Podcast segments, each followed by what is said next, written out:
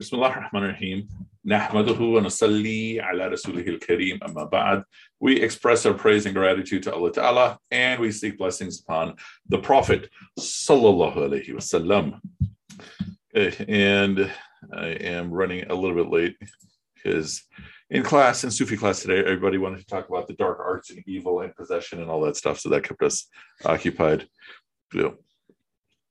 and then the questions ran way over time so let us pull this up. And we were speaking about uh, Ayat Nur and having some fun discussions about that. And let me also pull up the translation. Whoa, this is too big.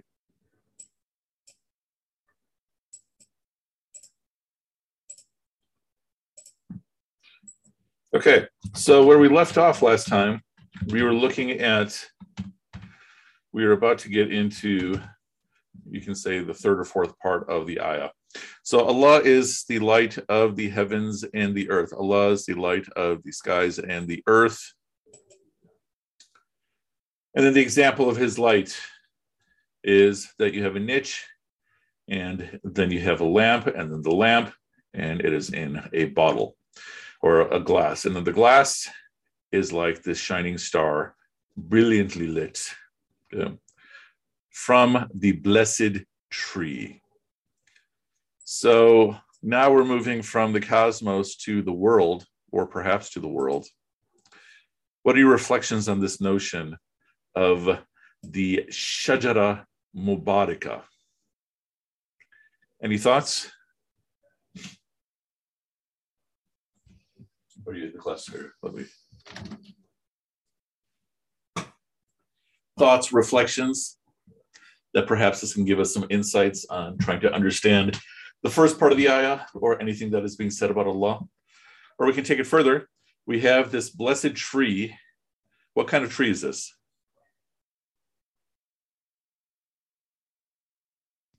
Olive, olive. tree. Yeah, thank you for your ability to read. Okay, so this olive tree that is neither from the east nor the west. And its oil catches the fire, the light so fast that it almost emit lights, emits light upon itself. And then the very famous line, Nur ala Nur. So, dear Sufis and Sufi wannabes in the class, what are your thoughts and reflections about what we have here?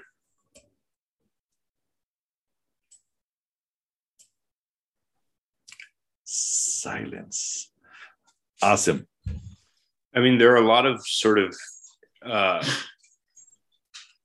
implications regarding like laws of physics and stuff, like the oil emitting light, even though fire hasn't actually touched it. Like that's mm-hmm. not a. I mean, it's a thing we can understand, but it's not a thing we can create, right? Okay. And so the idea is that um, uh, in a sense, like we are, like it almost feels like this is being, like we're being spoken to on our level, right? Okay. Here's the thing that even though you can't replicate it, you can sort of understand. Like you can use this as sort of a um, like a guide towards the the sort of power we're talking about and the sort of beauty we're talking about that it although it's incomprehensible to you here's a thing that's that you can understand that'll sort of push you towards it. Um, I, I also have a question about the the olive tree neither eastern nor western. Um so what what's the like is there is there a reading to why neither Eastern nor Western is mentioned. Any reflections from anyone else? I was going to say, uh, is actually similarly to what Asim is saying, is neither Eastern or Western referring to the tree or is it referring to the light?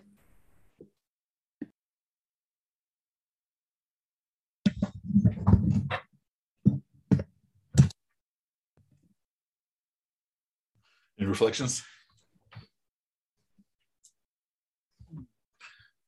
Well, it's not the shajara. Okay.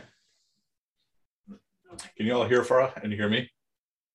Yeah. No, you can't. Can you hear me? Sort of. You you sound like you're in an arena almost. Uh, Shayla. I mean, I think I don't know which one it's referring to, but um, I think that it means like other than this world, like Okay. you know, like it doesn't belong to this world. It's Yeah. it's above this world, right? It's neither from the east nor from the west. And I don't know, yeah, I don't know whether that's the tree or the light, but it's Allah in the end, and He's mm-hmm. not of this world. I think. So in in the Quran, what are all the trees you all can think of? Mm-hmm. Okay, so the first one that comes to far as mine is the tree in hell. Okay, so moving from the bottom all the way up to the top, what are some other trees? Anyone else? Fig tree. Olive tree. The tree. fig tree, with dini with zaytun. Okay. What else? Olive tree right here. So zaytun, olive tree. What else?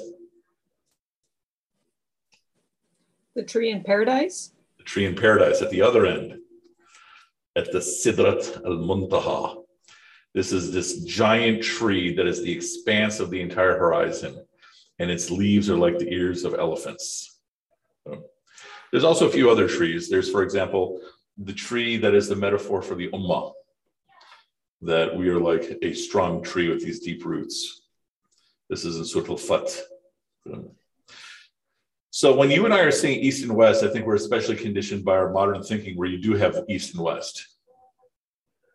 Uh, here, I think uh, it's we can associate it perhaps with the light of the sun. Because what is east and west? It's related to where the sun starts and where the sun ends. So, still a big mystery what we're talking about here. The tree this blessed tree can be from neither east nor west, or this whole scenario can be from neither east nor west.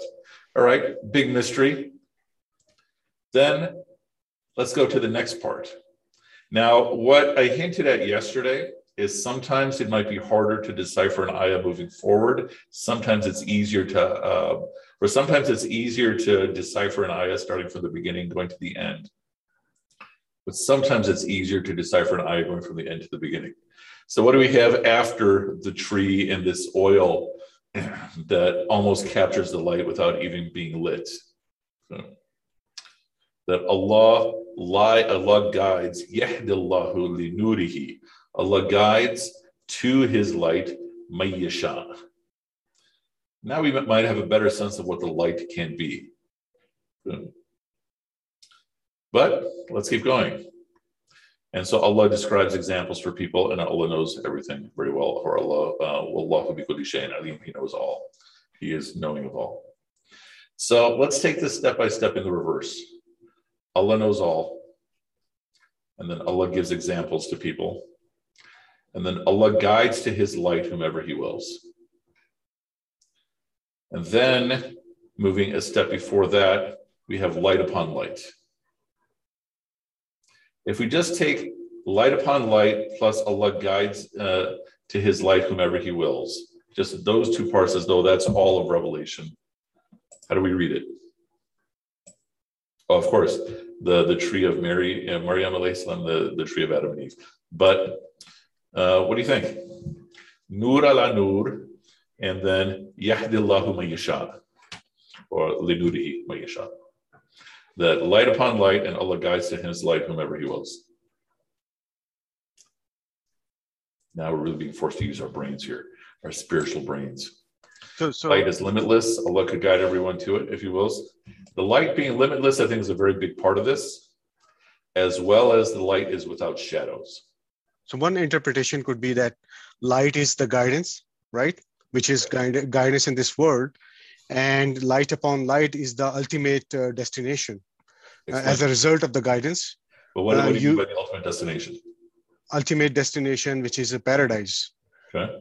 Um, like uh, that light, which is a revelation, and that light leads us to, or can lead us to the ultimate destination, which is paradise. Okay. Awesome. You raise your hand. Yeah, you made a point about no shadows. Um, isn't the existence of shadows implied by it says Allah guides to his light whomever he wills. Mhm. So if you're not guided to the light, aren't you then in the shadow? If let's say the last part, if you're guided to the light, then what? If you're not guided to the light, then aren't you in the shadow? Like if you're not in the light, then you're those are the two options, right? I would say if you're not in the light, then potentially you are in darkness, which I'm saying is not necessarily synonymous with shadow. Okay. But when I'm speaking of light without shadows, uh, one way to think about this is that, all right, wherever you all are, if you haven't had, if, Thar is not for a while, and you look out the window, can you see light? No, you can see the effects of light, right? Or you can see the producer of light, but you can't see the light itself. Uh, Zeba. So it, this concept of like light upon light and being guided to light sort of makes me think of. Um, I remember you would always talk about in lectures how the soul always like yearns for more, yearns to be closer to Allah subhanahu wa ta'ala. So I think of like Wait, the wait, one wait. light being Who are you? like the light in your soul. Sorry, who are you? Oh, Zeba? Okay, obviously you're Zeba. Which Zeba are you? Oh, uh, will you recognize me? Zeba Setuata? You're in my I was class. like a 2014 Zeba. grad. Oh, okay, yeah, Zorain's sister. Ah, not again. Yes, that's Okay, me. Okay, sorry, continue. Yeah, so I think of one light as being one of the lights in the soul, and that's is always there. It doesn't necessarily need like extra lighting. It's the oil is there and it's waiting to be lit by your yearning and your seeking of knowledge, and it guides you closer to Allah subhanahu wa ta'ala and his wisdom. That's the bigger light. Mm. So we have the light in our souls, we have the light from Allah. And then are the two meeting, or is that the goal for the two to meet? What do you think? I think it would be for the two to meet. Uh, it's almost like in my head, I see it as like Allah subhanahu wa ta'ala is like the main candle that lit all these souls. And so it's like the same source of light. Okay. Um, That our soul is an extension, perhaps, of His light. All right. Yeah. And your thoughts? I'm thinking that. Please. Um, uh, Can you all, can you all hear Farah? so light is a um, pre- given, like it's a precedence. Uh, it exists, right? And even a shadow or darkness is only described as an absence of it. It's not an existence on its own. Mhm. And so for someone to realize their true nature or you know sort of be perceptive to their uh, unbiased reality of themselves and the world, um, they would surely see you know signs or the existence or the qualities of, of God. And and so the juxtaposition, I guess, between light upon light and God guiding you is um, yeah, it's some some sort of meeting of you getting rid of your biases or you know, purifying yourself Mhm. to see that which exists, and certainly, if you do that, you will be guided towards um, Okay. yeah, to, All right. more light. Sure. Any other thoughts? Let me change the question. And um, uh, can you all hear me clearly, or is there too much of an echo? All right. So, how about now? Better? Okay. So, what does it mean here to be guided? It says Allah describes his examples for, for the people. وَيَدْرِبُ اللَّهُ أَمْثَالَ لِلنَّاسِ So he is hitting you with the examples for people. Okay. And Allah knows all. If we were to speak of this ayah as guidance or giving guidance, what would it mean for me to be guided then? Using, if this was, if this ayah was the only revelation, what do you think?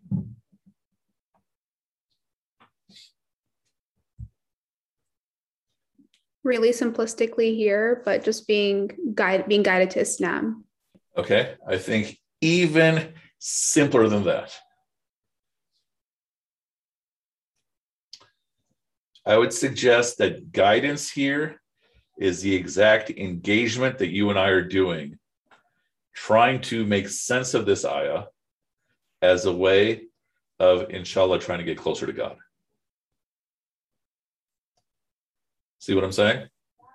That that whatever this ayah is saying, part of the reason that this ayah, for example, has volumes and volumes and volumes of commentary just on this one ayah, that exercise in trying to make sense of this, trying to derive meaning of this with what intention? Not so much what does the ayah mean, but what is this ayah telling me about Allah? And so, yes, Stephanie, exactly. It's the effort that is the guidance here. Does it make sense? You know, nod or pretend like you agree or disagree, express your disagreement. And so, so this is going back to you know yesterday. Was it yesterday when we were just even speaking about the light? Yeah, yesterday, uh, when I was somewhat resisting giving a definition to what the light is. Right? Is it metaphor? Is it literal? Is it something that we can interpret based on what we know of light and, and such and such. And I was even trying to push us to expand all the different interactions we have with the Quran, going right back down to recitation itself. And the experience that recitation or listening or reciting might have on me, which is beyond, potentially beyond rational. Like when I was asking everybody, what are your favorite ayahs? So, and, and so here, what I'm suggesting for your consideration is we clearly have a structure here, right? We have light, and then we have the niche, then we have the lamp, and then we have the glass, and then we have okay, here's what this is all like. It's like these bright shining stars, or it's like this oil coming from a tree. So this light that's coming from above, or this light that you used to right in front of you, sort of like those things. But the bigger point, the more baser point I'm suggesting is that the guidance that is happening is you and I implicitly are already taking this as revelation from Allah. And it's teaching us something about Allah. And we're yearning to find out what is this teaching us about Allah. And the effort that we're going through, that is the manifestation of guidance. As opposed to just saying, this is that God is light, and then done. And then we just take it as a creedal statement that I just have to accept this. So, can anyone try to explain what I'm saying back to us? Stephanie, I think you kind of uh, touched on it even before I explained it. Why don't you explain it back to us? And then Shayla. Okay, um, I'll give it a shot. Um, that guidance isn't necessarily always defined as understanding something or getting the ayah's meaning completely, but the effort that we're taking or putting in to engage with that. Mm-hmm. Yeah. Shayla. Yeah, I would agree with that. Um, at first, it didn't make sense when you were saying that, but yeah, I would agree with that. But also, um, I mean, I think it's obvious that Allah purposely, yeah, so He purposely made this complex to create this opportunity for us mm-hmm. to engage with the text more deeply. Yeah. Mm-hmm. So on that note, think about the different blessing. It's a blessing that it's so complex. Yeah, mashallah. Yeah. And so on that note, think about the different types of ayahs we've already looked at so far. We had Bismillah rahman rahim, we had Alif Lam Mim, right? And then we had Ya ayyuhan nasu rabbakum. So we had the uh, Bismillah, the Basmallah. We had Alif Lam Mim, the disconnected letters. We had uh, the command. Okay. And then now we have this, and so we have literally four different ways in which Allah is speaking to us. One way is a statement that I was saying is a statement about reality, Bismillah rahman rahim, which we commonly say is a statement about intentions. I begin in the name of Allah. Okay. But it's not an instruction. And then we have that Allah speaks sometimes out of, out by pure ambiguities. That's the disconnected letters. Sometimes Allah speaks with instructions do this. And then sometimes Allah speaks by way of these metaphors. And imagine we have four different people. They might have four different affinities in terms of how they get closer to Allah. One person might need the commands. That's the Sunday school Islam, right? Here's what you're supposed to do. Here's what you're supposed to memorize. You don't, you you burn in hell, and you're probably going to burn hell anyway. So why try? Okay, so that's Sunday school Islam. And then, of course, you'll have the people who break off from that and will find appreciation in these ayahs. Then I'm also suggesting Bismillah Rahman Rahim, which is sort of hardwired in all of us, at least as a statement of intention. But I was describing it as a path that first we're focusing on connection, connection to Allah by way of His name, starting with the name Allah and by way of His Rahmah. And then that's the flashlight through which we understand everything. And so this is a different type of speaking. And sometimes we call these passages civilizational or generational passages. And what I mean by generational passages is that the discussion that it creates, that it has just enough ambiguity and just enough uh, clarity or certainty that it creates the discourse. In some ways, that's why these are especially fascinating. Yeah. You're not going to have as much discourse about, you know, oh mankind be the abd of your Rabb, nearly as much as you're going to have about this. But that whole process of engagement, I'm suggesting for your consideration, is guidance. Any thoughts, reflections, questions, pushback? Audience online, participants in the room? In person. In person. Asim. Uh, so I guess I always assumed guidance to mean understanding. Okay. And that's not how we're using it here because what's this guidance to? Mm-hmm, mm-hmm. So when I'm when I'm reading light in this passage, I am reading it as in contrast to darkness. Okay. That Allah is the ultimate light of everything, the ultimate release from darkness of everything. Okay. And then when I'm reading this whole depiction of the lamp, so Basit, I don't know if he's in class today, he, he made a mention to this, a point that I've stolen from Dr. Israr, who probably took it from someone else, that here, when you think of the shape of a lamp, and you Northwestern students might remember this, that the shape of the rib cage looks like a lamp, with the heart being at the center of it. And then your Allah connects to you through your heart, among many ways. Or, as we said, that the light of Allah is so blinding that it's too much for us. What is an example of that in the Quran? Anyone? Where his light is so overwhelming that you can't take it. And I'm even caution caution against calling it his light, but that Allah's presence is so overwhelming. Moses, peace be upon him. Musa, yeah.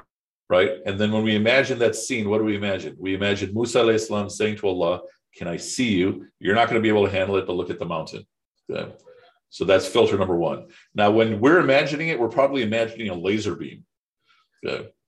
And that's our modern sci fi Star Wars. Uh, who knows what happened? Okay. This thing that is upon Mount Sinai, okay, that Mount Sinai could not even contain. And Musa salam faints. And a point to think about was he fainting in pain or was he fainting in pleasure? I think we often just think about it as though he fainted, he passed out as a sickness. But I'm su- suggesting for your consideration that he passed out overwhelmed with pleasure.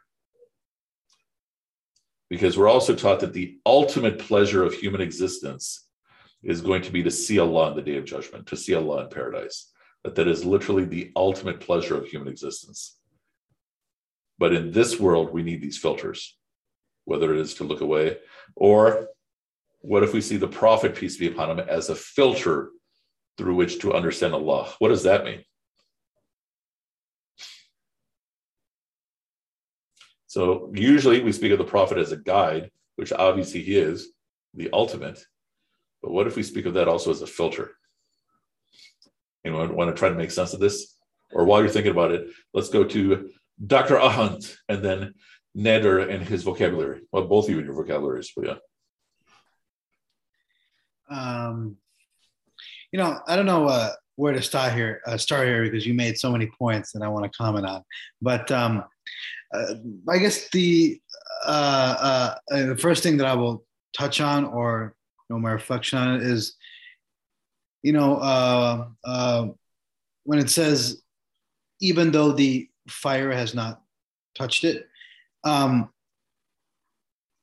now that light being emitted is always going to be there, and the fire that uh, that touches it, are you saying that that's our effort? That's our yearning for guidance? Is that? I would say so. Think of the narrations where we're taught if you come walking to Allah, then what happens? He comes running. He comes running to you, right? That that's how easy it is to attain the light of Allah. It's almost like it's just jumping right at you. And I'll give you an example.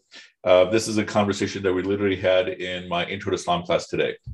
Uh, very often we are in the search for miracles. You know, something that we often define as an anomaly, the perfect thing happening at, at the perfect time and such. But what the Quran seems to be calling us to is not to search for the miracles, because that's also there, but the miracles that are right in front of you. So, for example, consciousness is a miracle. We have no explanation for consciousness. And yet, in this class, not including the undergrads, but in this class, we have all these people with fully developed consciousnesses, teasing the undergrads. And we have in this world 8 billion unique consciousnesses. I had, I was, uh, the class was on not a neurology, but a neurology professor who said very categorically, we're never going to be able to explain consciousness. And this guy was totally secular, all that. Uh, uh, or think of something as simple as the process of birth from start to finish. We might be able to identify all the steps, but then we're still saying from, from these two unique lives, a third life is coming forward. There's no explanation for this. We can just say this happens and this happens and this happens and this happens. Why does life happen from there? So I'm saying these are miracles that are right before our eyes. And so often, like this is in Surah Al-Baqarah, and I forgot where, brought probably about two thirds of the way in, when people are saying, why doesn't Allah give us a sign? And the response is, okay, even people before this have been saying the same thing. It's right there in front of you. And so, what I'm suggesting that the light of Allah is so right there in front of us. It's a matter of just turning our heads to, to open our eyes to it. So that is what you're saying.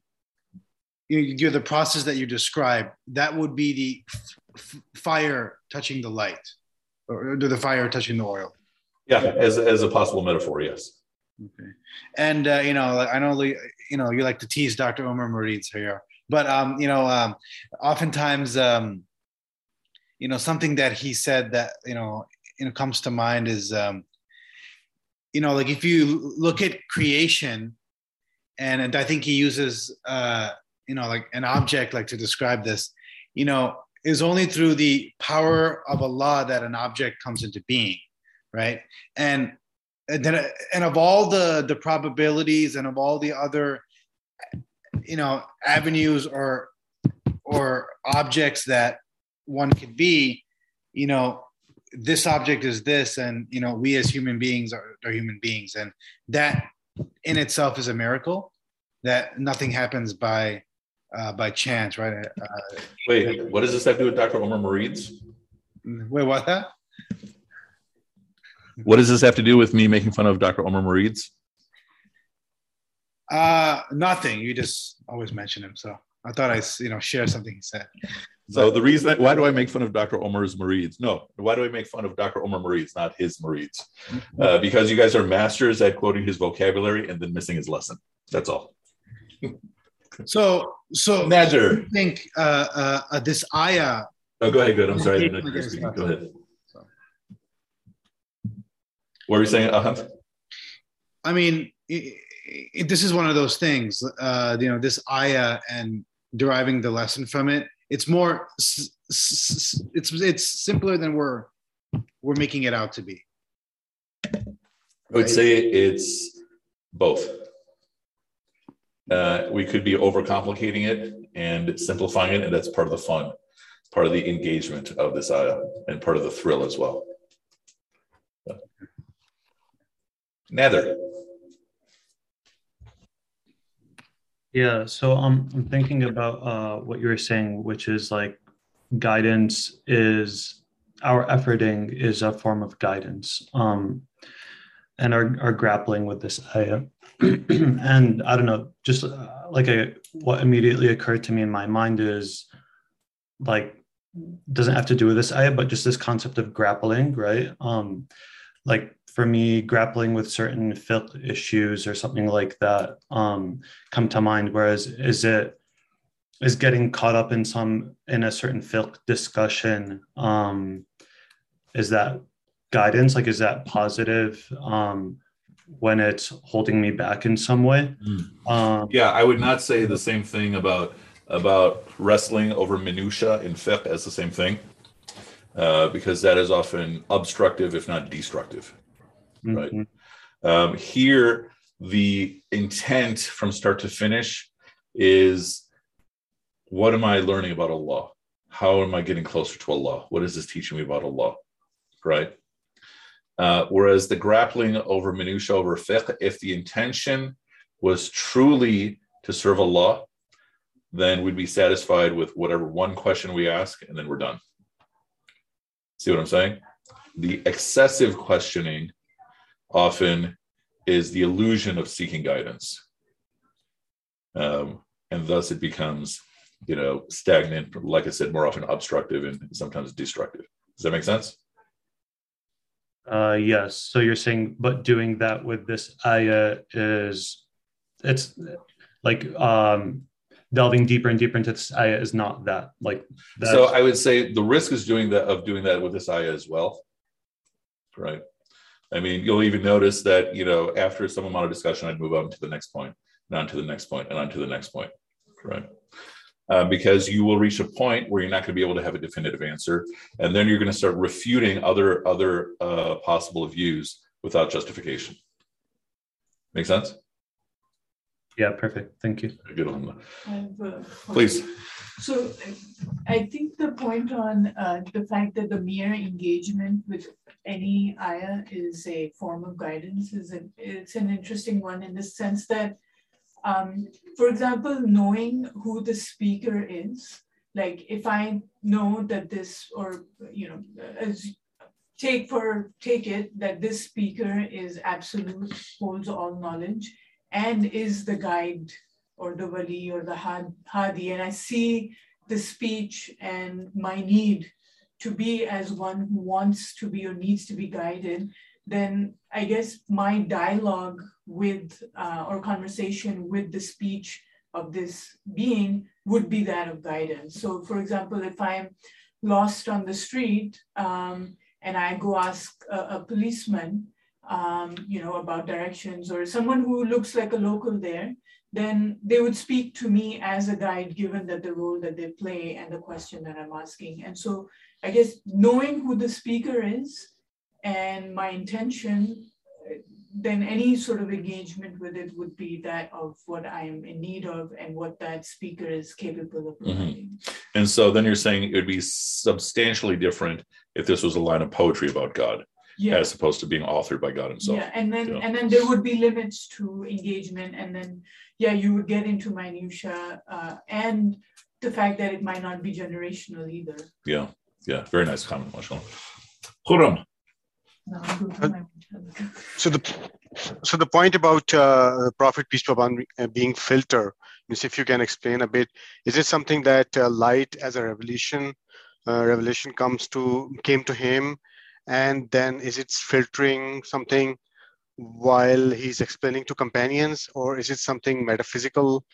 Um, so you Okay, very good. So, so let's change the word from filter to the source of or the director, the director, like the compass.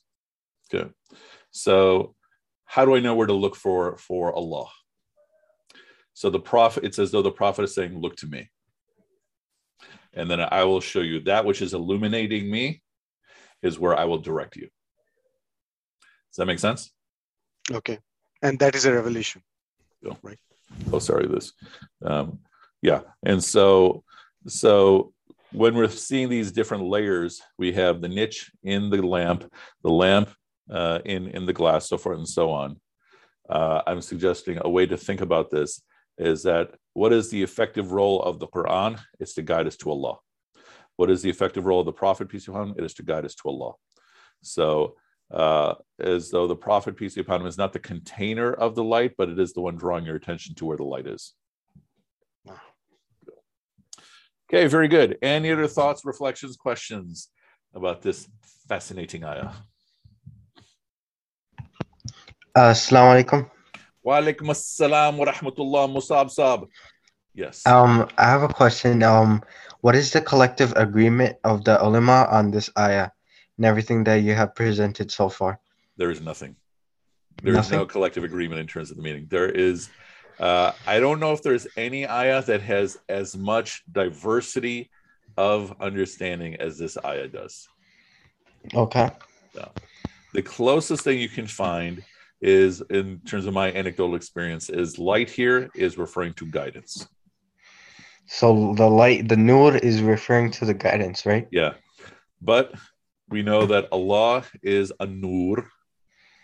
We know Nur is one of the names of the Quran. We know Nur is what is spoken of that the Prophet, peace be upon him, is delivering. So Allah knows best. Okay. Wallahu alam. Allahu alam. Anna. Thank you. Alaikum. Um, I wasn't here for yesterday's class, so I apologize if this is a redundant question at all. But um, what is the niche in this case? Like, I know that a niche, like in biology, can like be like a place or like a group of people. I'm just not sure how exactly it applies in this ayah. Yeah, so so think of, of the niche, which seems to be the only translation for for this for this word. Think of this as a locus, if that helps at all. So like, would you have a follow up question, Anna? so we're just like, it's we're just saying that there is like a certain location or like a certain. I'm hesitant to call it a location, but I am calling it a locus. Okay, okay, sounds good. And again, if you think of the prophet, peace be upon him, as a compass, and think to the fact that, you know, I mentioned a moment ago that you can't see light, you can see the effect of light. Okay. Uh, but, you know, you can be directed to where the light is.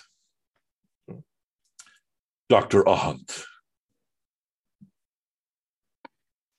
um, you know, you know, I know that uh, you say engagement itself and pondering different possibilities is is, is like you know in itself a, a benefit of examining this ayah.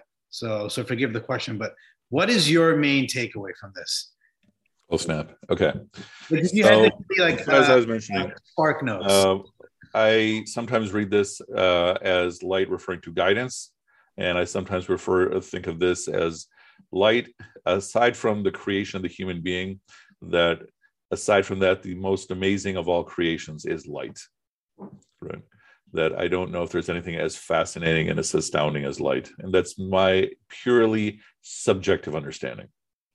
So, if we were to speak of the most fascinating of all things, that is the closest thing we can have in terms of trying to comprehend or direct our attention to Allah. Not in the sense that the composition of Allah, that we, you know, that's beyond me, but to appreciate Allah, that we're shifting from other traditions, making God uh, like a human to God sort of like light as we imagine light, but it's a light that's even beyond different than the light that we have here.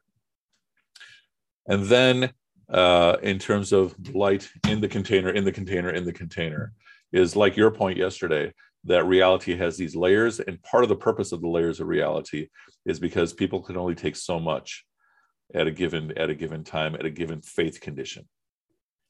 And the level you want to get to is to remove all those limitations. So, for example, we know Allah by His names, we know Allah by His attributes, right? But he is not limited by my understanding of these attributes, right? I think we all understand that. He is also not limited by the entire range of any of the meanings of these attributes. Okay? And so, thus, he's not limited by the fact that he's not limited by these attributes. Okay? And so, part of the journey of getting closer to Allah, one aspect of that we said is obedience. Okay, that's the ayah of of uh, be the abd of your Rabb. Another is trust in God. This is how we framed uh, Alif Lam Mim in relationship to Bismillah ar-Rahman ar-Rahim. Another is seeking to have the connection with Allah. That's Bismillah ar-Rahman ar-Rahim. Okay. And here I'm saying part of the journey of getting closer to Allah is to remove the limits to allow yourself to become astounded.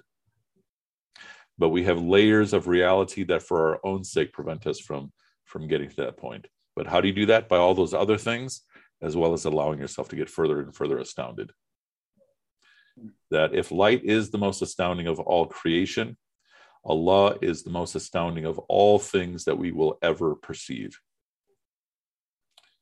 And then for the second half of all of this, we're saying that it's not of this world. This light is not like the light we have in this world. It's beyond this world, not from the east, not from the west, but it is a light that is so near to us that it's almost like beaming right before us. We have to turn and look for it. That's my take on this ayah, my very humble take. And Allah knows best. What do you think, Dr. Ahant? No, uh, you know, that makes sense. Um, you know, like when it says light upon light, I think of it as, you know, you know, the Quran revelation being sent down, right, which is its own light, mm-hmm. and the light like within us, you know, you know, our fitra, our light has to meet that light. I think that's the role of of tazkiyah. Inshallah. Yeah. Tazkiyah is purification. And what is purification? It's removing all the dirt. Right, right. Yeah. Shayla. Just a clarification on the pronunciation. My name is an A, like Shala, instead of E. Okay, say it again. Like either Shala or Shahla. Either one is fine. Shahla. Not E. Sure. Yeah, that's good. Okay, thank you. Thank you for the correction. Sorry about that. So I was going to write it in email last year too. What's that? It was. Did I mispronounce your name last year? You asked me last year. Okay. Sorry. No worries. Okay. Um, you can call me Omar. You know, keep going. um, so this started um, just recently. It started to make me think. The more I read it about, um, I don't know the Arabic, but um, Allah is closer to us than our jugular vein, right? And so this closeness. I mean, it could could go in hand with this, right? Like he's so close, and perhaps this light is like you know that close to us actually um, and or you know within us or that close to us as our jugular vein. I think maybe those two could be discussed together. Yeah, I think that absolutely works. We will not be reading that ayah, but we will be making uh, reference to that ayah in an ayah we're going to look at later on, inshallah. Okay. The closeness that Allah has with us. All righty, finishing off. Any other thoughts, questions, reflections? Asim. Um, By the way, yeah. all you Dr. Murids that I like to tease, it's out of, purely out of love, right? You know, it's love for Dr. Omar greater than you, but you know, love for all of you. Okay, mashallah. Um, the the part of this ayah that, or a part of this ayah that really strikes me is when it says Allah guides to, guides to His light whomsoever He wills. Um, does that mean He can reject belief? Because I know that happened to Pharaoh, right? Mm-hmm. But like to think that it could happen to anyone is terrifying. Yeah. And so what are we saying? It's as though your heart is in between two fingers. That's literally the hadith. And it can go like this, it could go like this. And so what should what sentiment should that create in addition to fear? It's it's that balance of hope and fear again, right? But even simpler than that, what sentiment should that create? Need and vulnerability right and when you're expressing when you're appreciating your own vulnerability then you're turning to allah who has all power nader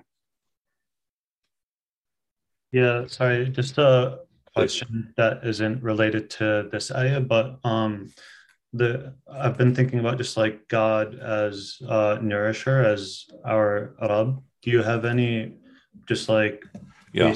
reflections on how we recite that in prayer and in bowing and prostration, like uh, the recitations that we we say there. Uh, yeah. Why why those or I don't know, just any reflections on that. This is a this is a wonderful question because you reminded me of another aspect of of light.